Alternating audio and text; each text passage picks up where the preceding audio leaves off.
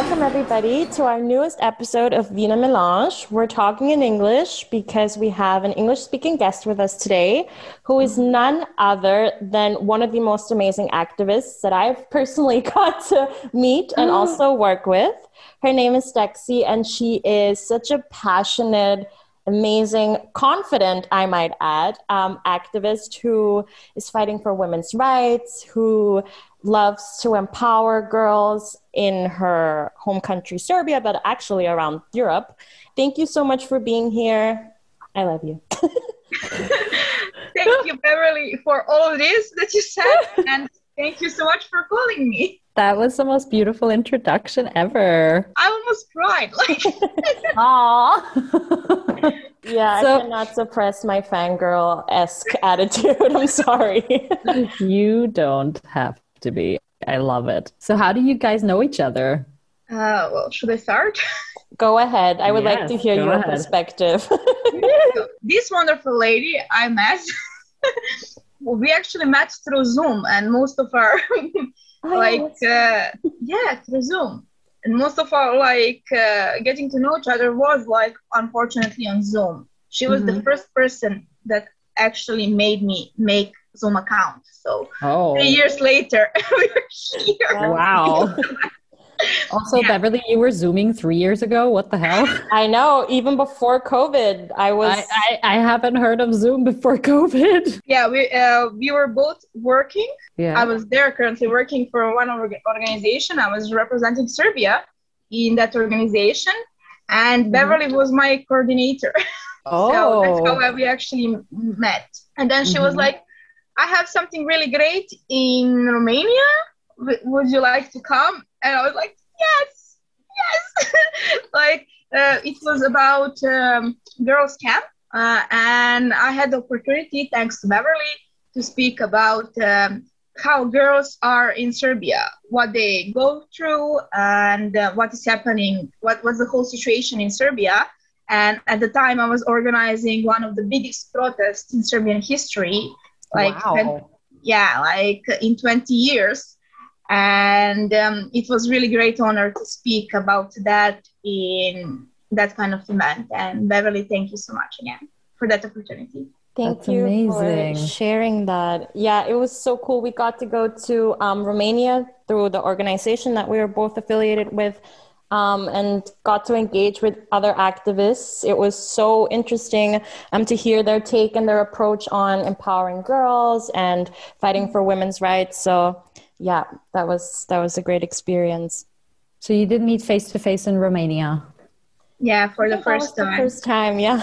Yeah. And the last time until now was in Estonia. So next year maybe we can meet in some other country.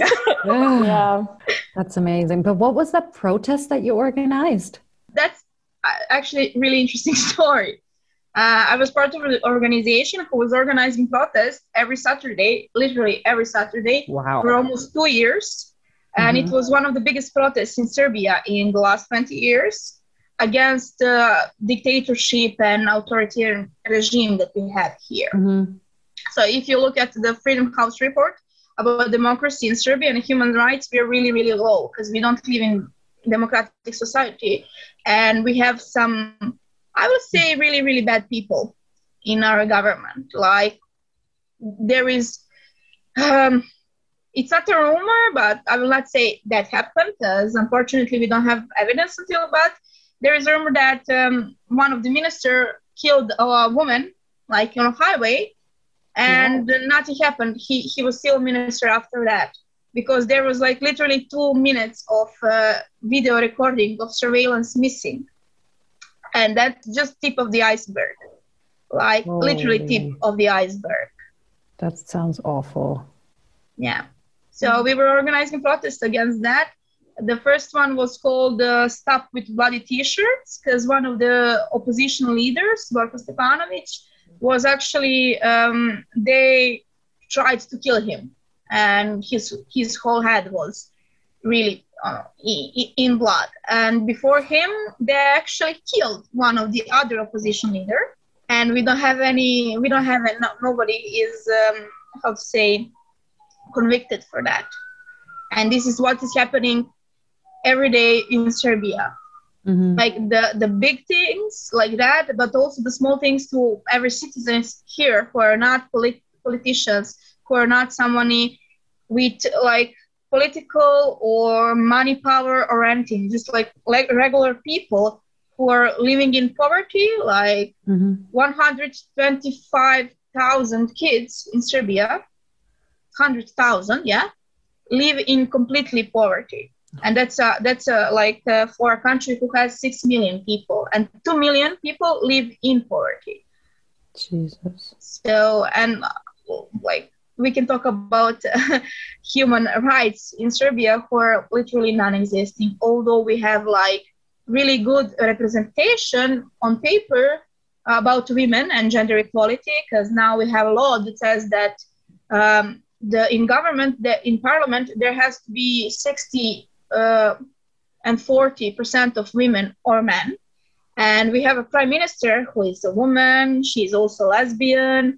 And like we are on paper, we're a really liberal country. But um, in real life, one guy got beaten up because he was wearing pink purse.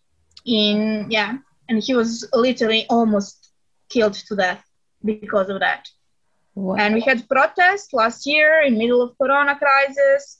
Uh, which actually shocked the world, and I'm really happy that that happened uh, with the, all the videos that more than twenty police officers used their uh, bats and legs and everything to to beat only one guy who was laying on the street, and they were li- literally passing by him and kicking him and everything. He was barely alive, uh, and there is a report from Belgrade uh, Center for Human Rights that says that there was also like they, they arrested us. They really it was it was really awful time, beaten us, everything. That not one of the people who were arrested had the right to call their lawyer or, or to contact their families. Oh if they say that they got beaten by police, they, uh, the report would say that they said they don't know who beat them. And things like that. Like if they if they had bruises, the report would say they, they don't have a bruises, that they attacked police officer. And there's actually a, a video that three guys, they are sitting in a park drinking Coca-Cola, I think. And the police officers in like the whole helmets and everything just come and beat them. And that's everything on tape. But nobody is arrested for anything like that. And that is what we are living like every day here, and nobody knows or nobody wants to do anything about it. That sounds absolutely awful. Yeah. I've I knew that things weren't rosy in the eastern side of Europe, because Hungary's also not great, not doing great, but I didn't know. I'm just shocked, honestly. And it's so dis how how should I say it disheartening, because if you can't even trust in the people who have all the power, like you feel so powerless, no? Exactly. Yeah. I think it's amazing that you you organized all these protests. It must have been was the, how was the response? In the beginning, it was really amazing. People, the biggest problem is that people are afraid. A lot, because mm-hmm. if you want to have a job, you have to be in a party, political party. If you want to have health insurance or like ch- ch- childcare or anything, you have to be in party, the ruling party. And like they have complete, uh, complete gov- government. Like there are only three parties in Serbian parliament, and none one of their three parties is op- opposition. Oh my God. Like th- that is all from the ruling party. Um, so you have to be the part of them, and you don't have, like you can't say anything against them. We wanted to organize with political parties back then one big protest that and their political parties, like they made arrangements from people all over the uh, Serbia. Like in one time we, uh, and when I say we, I, I think of uh, one of five million. That's the name of our uh, movement. As mm-hmm. Vucic, president, said that even it was five million of us protesting, he will never sign any of our requests. And we have six million people wow. in country. So our name is one of five million who are fighting against Vucic in this situation. Yeah, but like with political parties, we wanted to arrange one really big protest in Belgrade, and they arranged buses and people throughout Serbia. And then like in the middle of the night, before protest, the people just started calling and said, okay, we can't, we can't. They uh, declined all the buses. In one man's house, they literally walked in his house and put a knife under his head and said, you cannot drive that bus. Mm-hmm. So nobody wanted to drive the buses. Nobody wanted to drive people uh, in Belgrade, things like that. One of the journalists' house was actually set on fire because of investigation journalism. And they actually fired like the two guns, like really shotguns at his house while the house was burning, while he was inside. Uh, and that's literally just the tip of the iceberg. So it, it, it's really hard because our all of our media are black. We have no media freedom at all. And it, it was hard organizing that. My mother was degraded from her work because of me. What? They were threatening, yeah, they were threatening my brother. They were threatening my father. Um, and I said, okay, fuck this shit. Like, this is my life. This is your life also. I will not be afraid anymore. This wow. is our country and we have to fight for it. So, yeah, it was, it, it had a lot of ups and downs. Like, they, they tried to arrest us. They arrested one of my best friends who was also organizing protests. And we didn't know anything about his arrest. Like, it was one of the protests and they just picked them up and locked them down.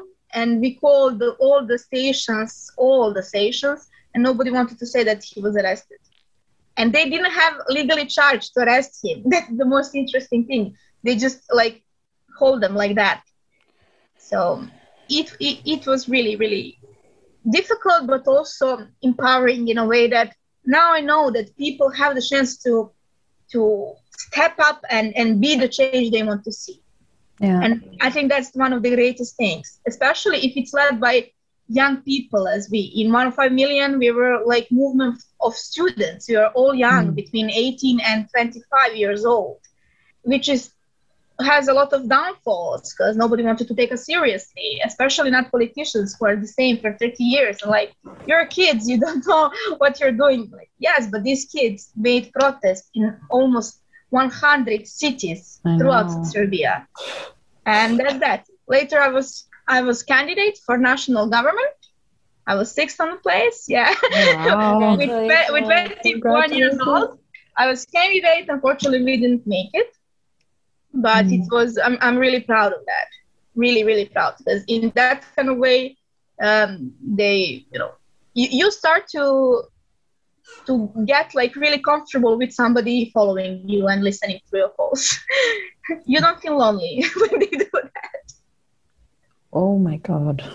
But, you know, hearing all of this and then seeing how you are and what kind of person you are, so fearless and just so, even the fact that you describe such a intimidating scenario as something that could be empowering is so mm-hmm. interesting to me. Like, I'm always wondering what made you have this outlook on life and also on being an activist, because I think, and this is something that like a conversation that I feel like lately has become more and more popular in a way, the importance of self-care as an activist and also knowing your limits and knowing when it's time to maybe not go to that event or not go to that protest because it's just not good for your mental health. And I'm just wondering, like, how do you deal with all of this? And what is even the reason that you've become such a force in activism? What made you become this fearless, confident um, activist that you are?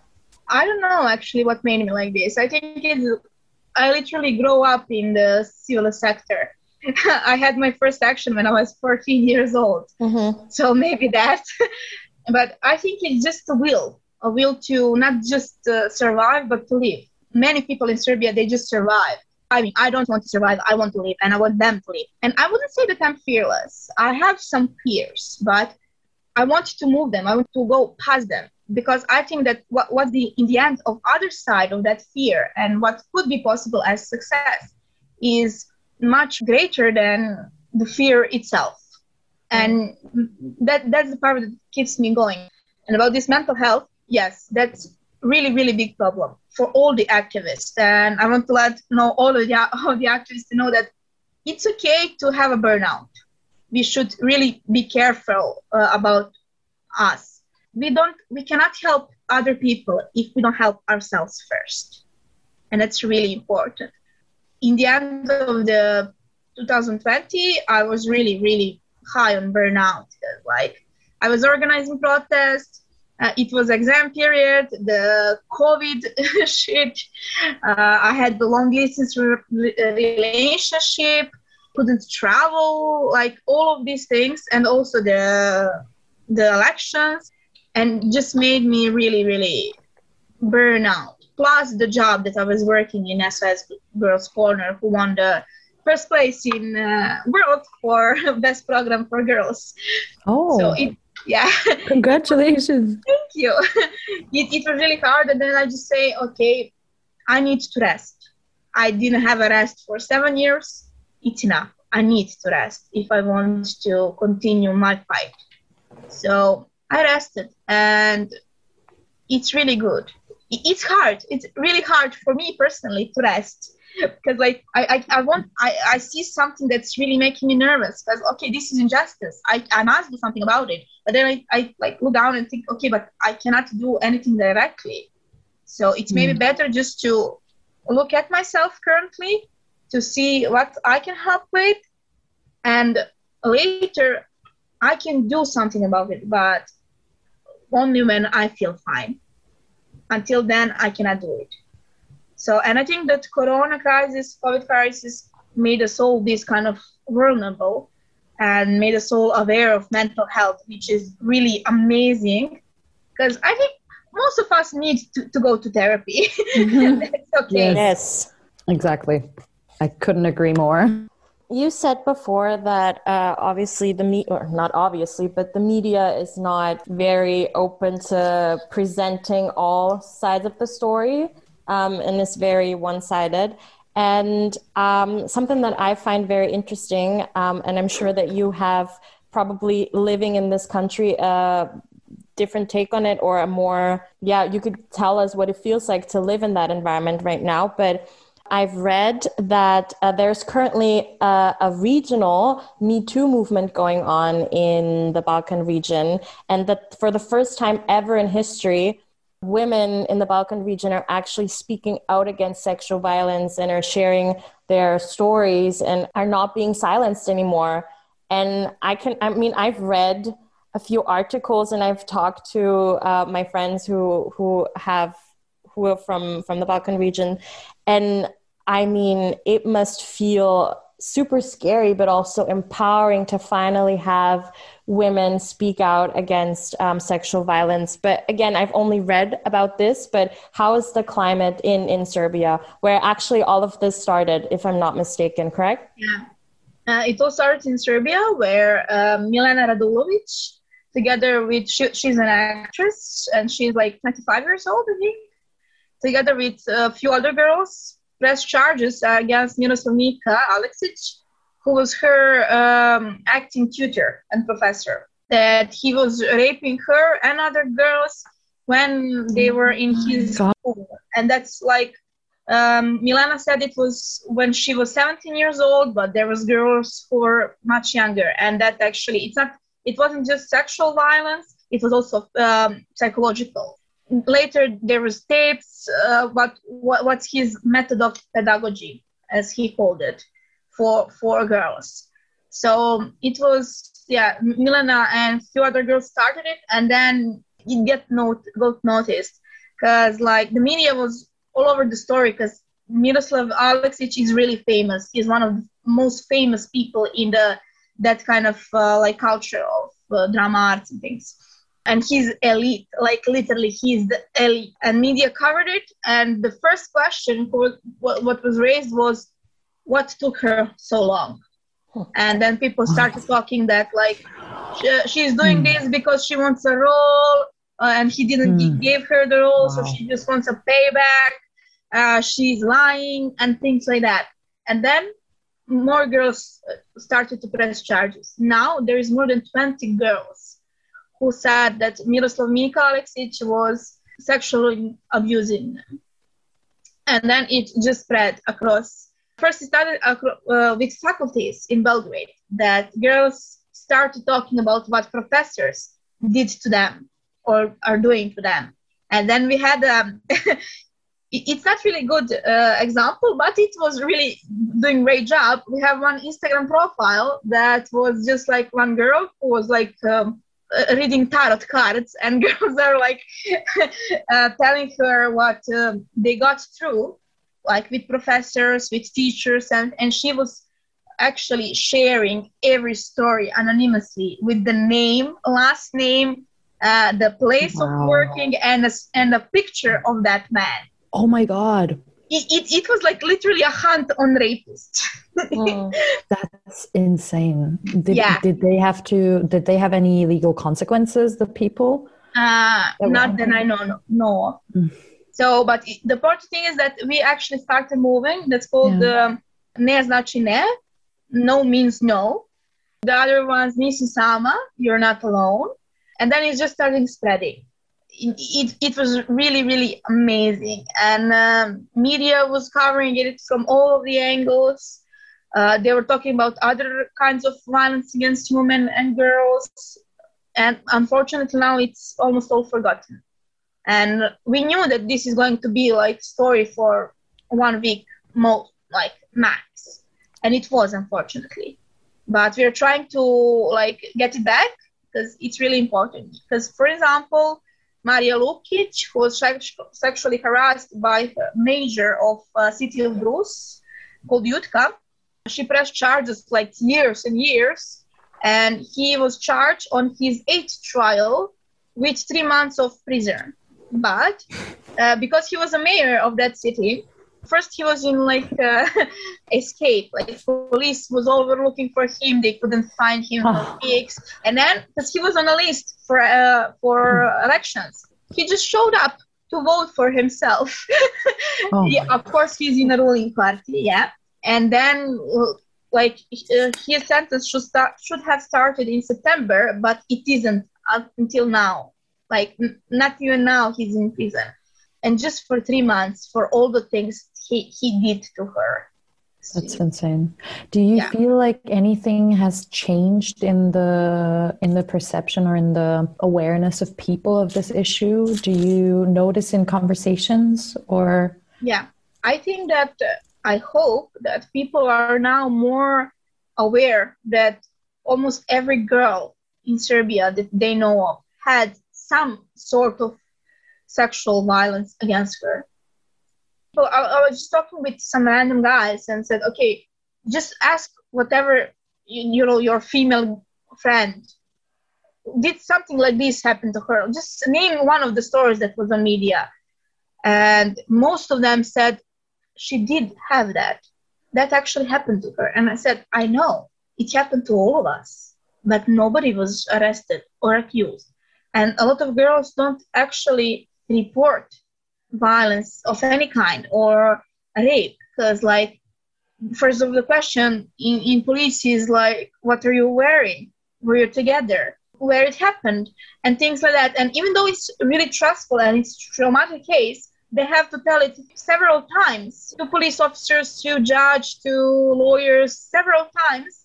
And then if, like, they don't say one detail, like in the rest of the times, they said, okay, you're lying, so this cannot go on the court. And we have a lot of cases of rape that is like reported. Imagine how much we have that is not reported. Only in my city, city of Franje, in last year we have sixty-four reports of sexual abuse and only four were charged. But mm-hmm. I, I think that now one of the biggest thing that happened, like, mm. is that people are talking about it. They for- completely forgot it between, but now they're talking about it and they're thinking about it. So that's really, really great. That is the first step. Mm. But I must say, I'm so shocked that basically, like you said, I guess in the media that it's already forgotten in a way. I mean, this only happened or started like two weeks ago, no? And now it's so recent. Yeah, it, it was recent. I think it was like a month ago. Mm-hmm. Yeah, but it was like in media for maybe two weeks. And mm-hmm. th- that was like, wow, two weeks, four days. Mm. But yeah, uh, I forgot to say, like, just so you can imagine the uh, extort of this. When Maria Lukic was talking about how she was actually abused by mayor of city of Brus on national television, he cut the power to whole of the city, so they don't see, they don't hear her story, because a lot of other women wanted to report him. He literally cut power to whole all of the city. I am shocked. I don't know what to say. Welcome to Serbia. Wow. But still, do you feel like um, recently there's been, or in general, like over the last um, two or three years, there's been a higher demand for groups or organizations or women or activists to speak out against sexual violence? Because I read that um, the first ever mass protest against sexual violence in the Balkans was only in October twenty nineteen. So that's not even that long of a time ago. But still, if I guess if we look at the timeline, I mean, it started one and a half years ago, but now more and more people are speaking out, more and more women are speaking out. So do you think that this will continue to increase, actually? Yeah, uh, I, I really hope so. But I think one, one of the biggest problems in Serbia, as I think in the whole N G O sector that's about women's rights, is that they don't have money. In a way that they have to do what mm. like donators and foundations tell them to do. But now I think that they will increase. And I really hope that that happens, because we need these kind of centers. We need somebody to help women. And most of, importantly, we need somebody to teach girls that know me. To teach them that it's not their fault and that they're not alone. Doesn't matter what they were wearing, how they behave, it's not their, their fault. And we had a, we need somebody to teach boys that it's not okay to rape. Not, that's mm. not okay, that, that's like felony. And no means no, that's that, that point. They were talking about changing the rules, the law in Serbia, because like, for example, we have really bad law, even though we did ratify the Istanbul Convention, that says that rape is only rape if it was against women's will and it was penetration of penis in vagina. Nothing else. Nothing else, including like objects or something like that. So we don't even have, like, in our law, there is not literally non, non-existing rape cases of men. And men do get raped. Yeah. But in, in Serbia, they cannot, like, report rape. I guess that just goes to show what you said before of how it kind of looks like it's somewhat theoretically protecting or supportive. But uh, in practice, you see, like, uh, no, none of this makes sense. And none of this yeah. supports or protects um, the, the survivor. And I also think it's important to highlight what you said of, like, the importance of women's support services or N G Os or yeah, any organization that provides mm-hmm. support, that they get enough funding, because they're the yes. ones that the survivors turn to, and they are specialists. They know how to provide adequate support to uh, victims of sexualized violence, of rape. And if they don't get enough funding, I mean, from a government point of view, how would you not invest your money in exactly that? It helps yeah. the society. So it, it it's just, it's ridiculous to me. Because they, uh, like, from our government point of view, they don't care about people. Like, if they did care about people, they will not behave like this. But I have to say that unfortunately, now the situation is that if you're an N G O working with human rights or for human rights, you're on blacklist, if you're objective. What yeah, does that so mean? It, it means that you're going to be pursued by government, by state, and that you will not get any funding at all. For example, that's the situation with uh, YUCOM, that is organizations of lawyers for human rights. That is situation with Belgrade Human Rights Center, or CIRTA, that is international, that is organization for uh, democratic processes, and they're all reporting objectively, and they're all blacklisted. And uh, how do they fund themselves? Like uh, most of the most of them are having, like, from the E U or some other foundations, but then they're tried in, in media, like foreign pioneers, and that. Something like espionage or something like that. And Sounds then the people, because they're like literally, they put faces of people who are in N G O they have problems, like somebody sees them in the street, they try to attack them or and it's something like that. That's crazy. It's, it's literally targeting people. And we're now, unfortunately, really polarized society. And m- one of my biggest fear is that we are going to have a civil war. Like, if, if something drastically doesn't happen, we are going to have a civil war. To have that pressure and to have your face potentially on a website or on a billboard making you look like the bad person is ridiculous. Actually, people got arrested for their Twitter or for their Facebook status. What? Yeah, on one of our activist girls who was in one of five million, when there was protest last year, she posted a story uh, of a protest and says, okay, let's go on protest. Later that day, the police officers came to her house with a screenshot of her story, Instagram story, and asked her parents, where is your daughter? We ha- we got here to arrest her. This is like invitation for protest. That's like against ro- rule.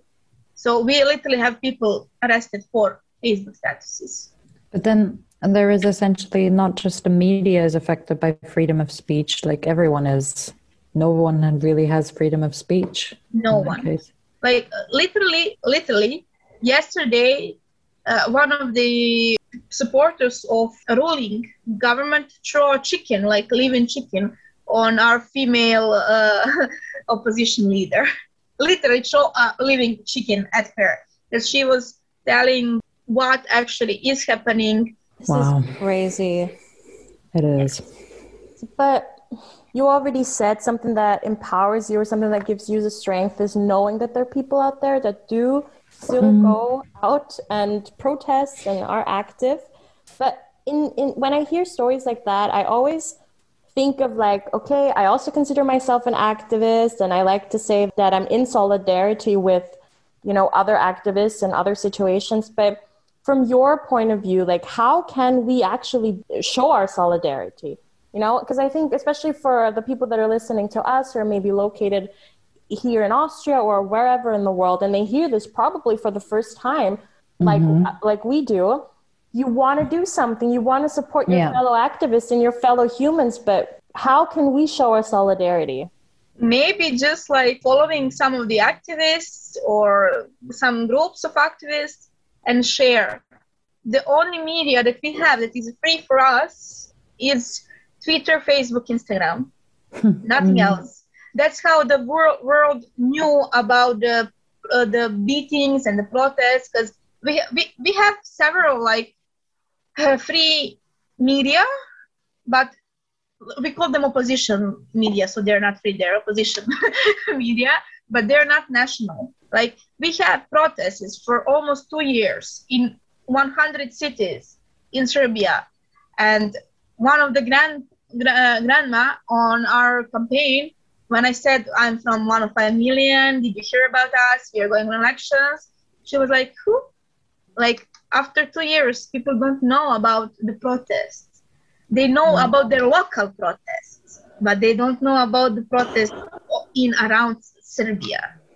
Uh, so mm-hmm. it would be really amazing that for people from who are not from Serbia to support uh, people who are fighting against this, just in a way that they share some of our stories. I think mm. that's enough, that people hear about us and our problems. I know that E U or anyone cannot help us because th- that wouldn't be okay, but it's really important that our stories are heard, that they don't say Aleksandar Vučić is really good or Ana Brnabić is really great because she's a lesbian and she's prime minister. No, they're not. Yes, I want to have a prime minister who is gay and who is a woman, but I also want them to fight for their community. They don't do that. They literally mm-hmm. don't do anything good for people. So just just sharing, that's enough. Th- that's really the, the one of the things that we can do the best. I think that's also a, a reminder of maybe the good side of the internet and yes. The whole digitalization process is that we can all come together and connect and, as you said, uh, put information out there. And even if maybe you cannot directly share this on your Facebook account without getting arrested potentially, we can, and we can yeah. spread the word. And also True. The diaspora, I mean, people who have families in Serbia and the Balkan regions and but are living somewhere else, for them to have access to these resources and to this information and for them to share this is also so important. There's also yeah. hope for, for people in Serbia when they say that somebody from foreign countries shares something about these kind of things from Serbia. They see hope, mm. hope for change and hope for everything else. Because like we are thirty years, for thirty years, there's the same people in government. So a lot of people, including me now, unfortunately, have lost hope for change or some better future. And when we see something like that, we see hope. And I think that um, until we see hope, that's a good thing. We are going to fight for it. But if we lose hope, we lose everything. And we cannot, we cannot have that. It's incredibly um valuable also that you said that, well, what you said, because I um, often feel like when you're just sharing something and repeating it on social media, it's like, oh, well, what am I actually doing? You know, it's like I, I, I'm clicking a button and does it really have an effect? But to hear you say that it does, I, I I'm looking at it, at it, at it from the, that perspective, and it makes, of course, it makes a difference, and it's it's good to hear that. Can I just share one story about what you said about making an impact on mm-hmm. social media? I wrote a story about how I bought my first um, jacket last year, and I really w- was like, okay, I, I need to tell this. I, I'm really happy that I bought my first jacket. Uh, who Your is first who, jacket? Yeah, who was new, who was from a store, wasn't like... Uh, from the second hand, or who was not like given to me, like mm-hmm. what it, it's mine. I'm the first mm. owner. uh, and that happened when I was twenty-two years old. Wow. And I really wanted to for people to know that. And I'm not ashamed that I grew up poor or something like that. And I wanted people to let to, to let them know that that maybe they don't have, and, and girls, especially young girls, teenage girls, that if they don't have money now to buy a jacket or shoes or anything else, it's okay. They will have it if they not just work hard enough, but they work on themselves and on their goals mm. and want to achieve something.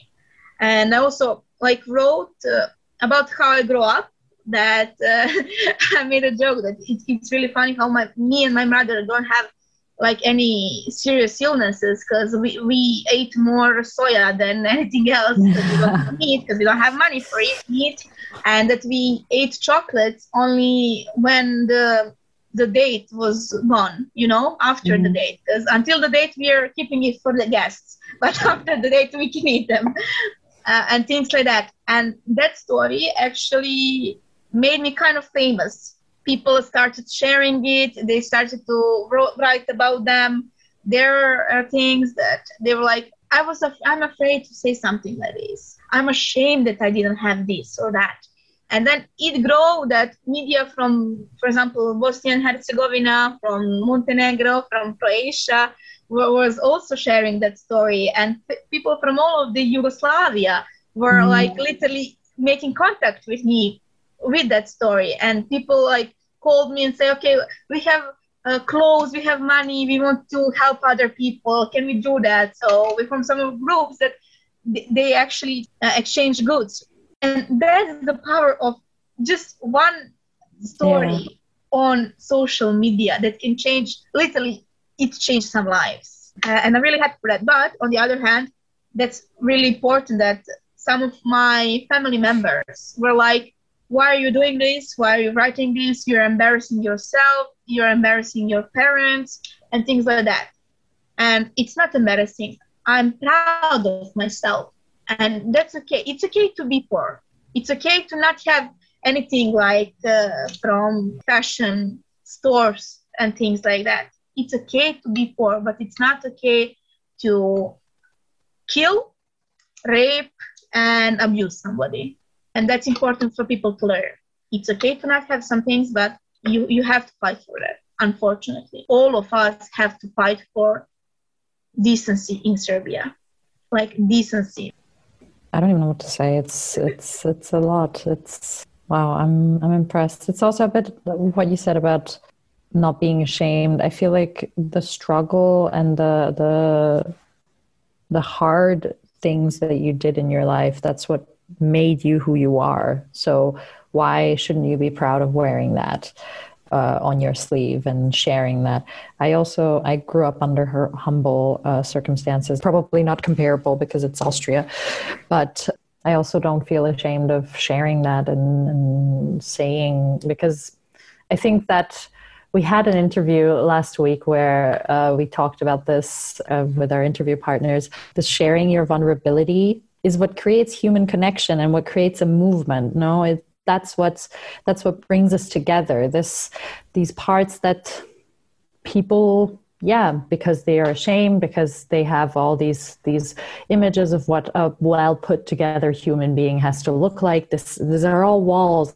And then when you let people look behind that, that's when connection, empathy, yeah, connection happens and things are made possible. I think that's beautiful. Yeah. Is there any other words of encouragement or words of hope, I guess, that you'd like to share? And also thank you for sharing the story with us. Yeah, thank you. Thank you for inviting me and to he- for hearing this kind of things. Um, yeah, I just want to let people know that they have, we all struggle. And the the thing that we cannot lose is hope. And also one of the things that we cannot lose as well is solidarity. If, if we stick together, if we fight together, we will win together. And that, that that's really important for them to know. Also to know that, the, girls, you're not alone. It wasn't your fault. It cannot be victim's fault ever. It's okay to report it when you're okay with it, when you want to report it, not when somebody tells you to report it. And that's that. I'm here for you and to help you as much as I can. Thank you for inviting me and for listening. Thank you so much, Dexy. I I admire your your persistence and your your persistence really in what a lot of people would see as a completely unimaginable, hopeless situation for someone who lives in a country like Austria. I honestly admire you and I cannot thank you enough for sharing sharing your stories and your experiences with us today. That was incredibly insightful and inspiring, really. Thank yeah. you. I will not say that I'm completely that, because as I said, I lost hope and now I'm like, I just want to finish college and to move in some E U country. Mm. And for me, that is giving up. And now I have internal struggle that no, I cannot just move out of Serbia because I love this country. That is, um, yeah. That is an interesting question that I think maybe I'll I'll I'll, I'll still ask you before we uh, end this conversation, because what is happening to, you know, my, my family is Hungarian and uh, a lot of my my relatives are in Hungary, and what is happening there is because of the conditions there that I, I don't know how they are compared to Serbia, but people are moving away. People with an education, people who the country needs are moving. And in a way, you know, I always wanted to live in Hungary, but knowing the difference in salary that I would just have to, the the, the gigantic cut that I would have to live with and the the real struggle for survival that I'd suddenly put myself in is just, it's making it, it's it's ruling it out for me completely. Like, it's just not going to happen anytime soon. But at the same time, I, I it hurts so much that my own home country, the place where my roots are, currently just isn't a candidate for a place to live in because of its unlivable circumstances. So I wonder if you are, and a lot of my friends, my brother, my cousin, everyone wants to leave or has already left. And I wonder how that is for you, really. Like, your current stance is you want to stay there and fight? No, my or... current stance is I want to find like uh, some kind of student exchange or to go on my magister degree in some mm-hmm. E U countries and then later see if I want to come back to live in mm-hmm. Serbia or no. But yeah, we have really big problem with that. Daily, yeah. one hundred sixty-five people leave Serbia for good. one hundred sixty-five people daily. And most of them are young people with high degree yeah. in education. Yeah. So most of the people who are here are people who don't want to leave, and there are really few of them. Mm-hmm. uh, and people who cannot leave. Like literally we are, we are dealing with that. And most of the people who are staying are in low education or don't have any like uh, education at all. So that's really big problem. Huge problem. We uh, when Corona pandemic started, we had a problem that most of our nurses and doctors were in Germany. Oh my God! Yeah. And we didn't have and like they they built built hospitals, but nobody was working in that because we don't have doctors and nurses. We don't have bus drivers. Uh, we don't have like almost any how to say sector because. People are living in huge numbers, huge numbers. Like in ten years, more than uh, half of million people left Serbia for good. And I don't know if I'm going to be one of them, but as it stands for now, I think I will be. And I'm not running because of the money. Like I'm used to it having like money problems, income problems. I'm literally running away to save my life because mm-hmm. I don't want to spend thirty years or more as most people in Serbia had in surviving, into being afraid. I don't want to be afraid for my own life.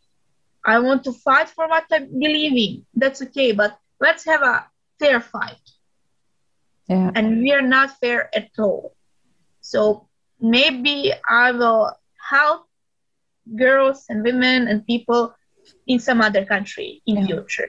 I know that I'm going to fight for this, for my standards, for my ide- ideology things, but I don't know if I'm going to fight for Serbia forever. And I like that people here now, when they hear me saying this, say that, oh my God, what we're going to do without you.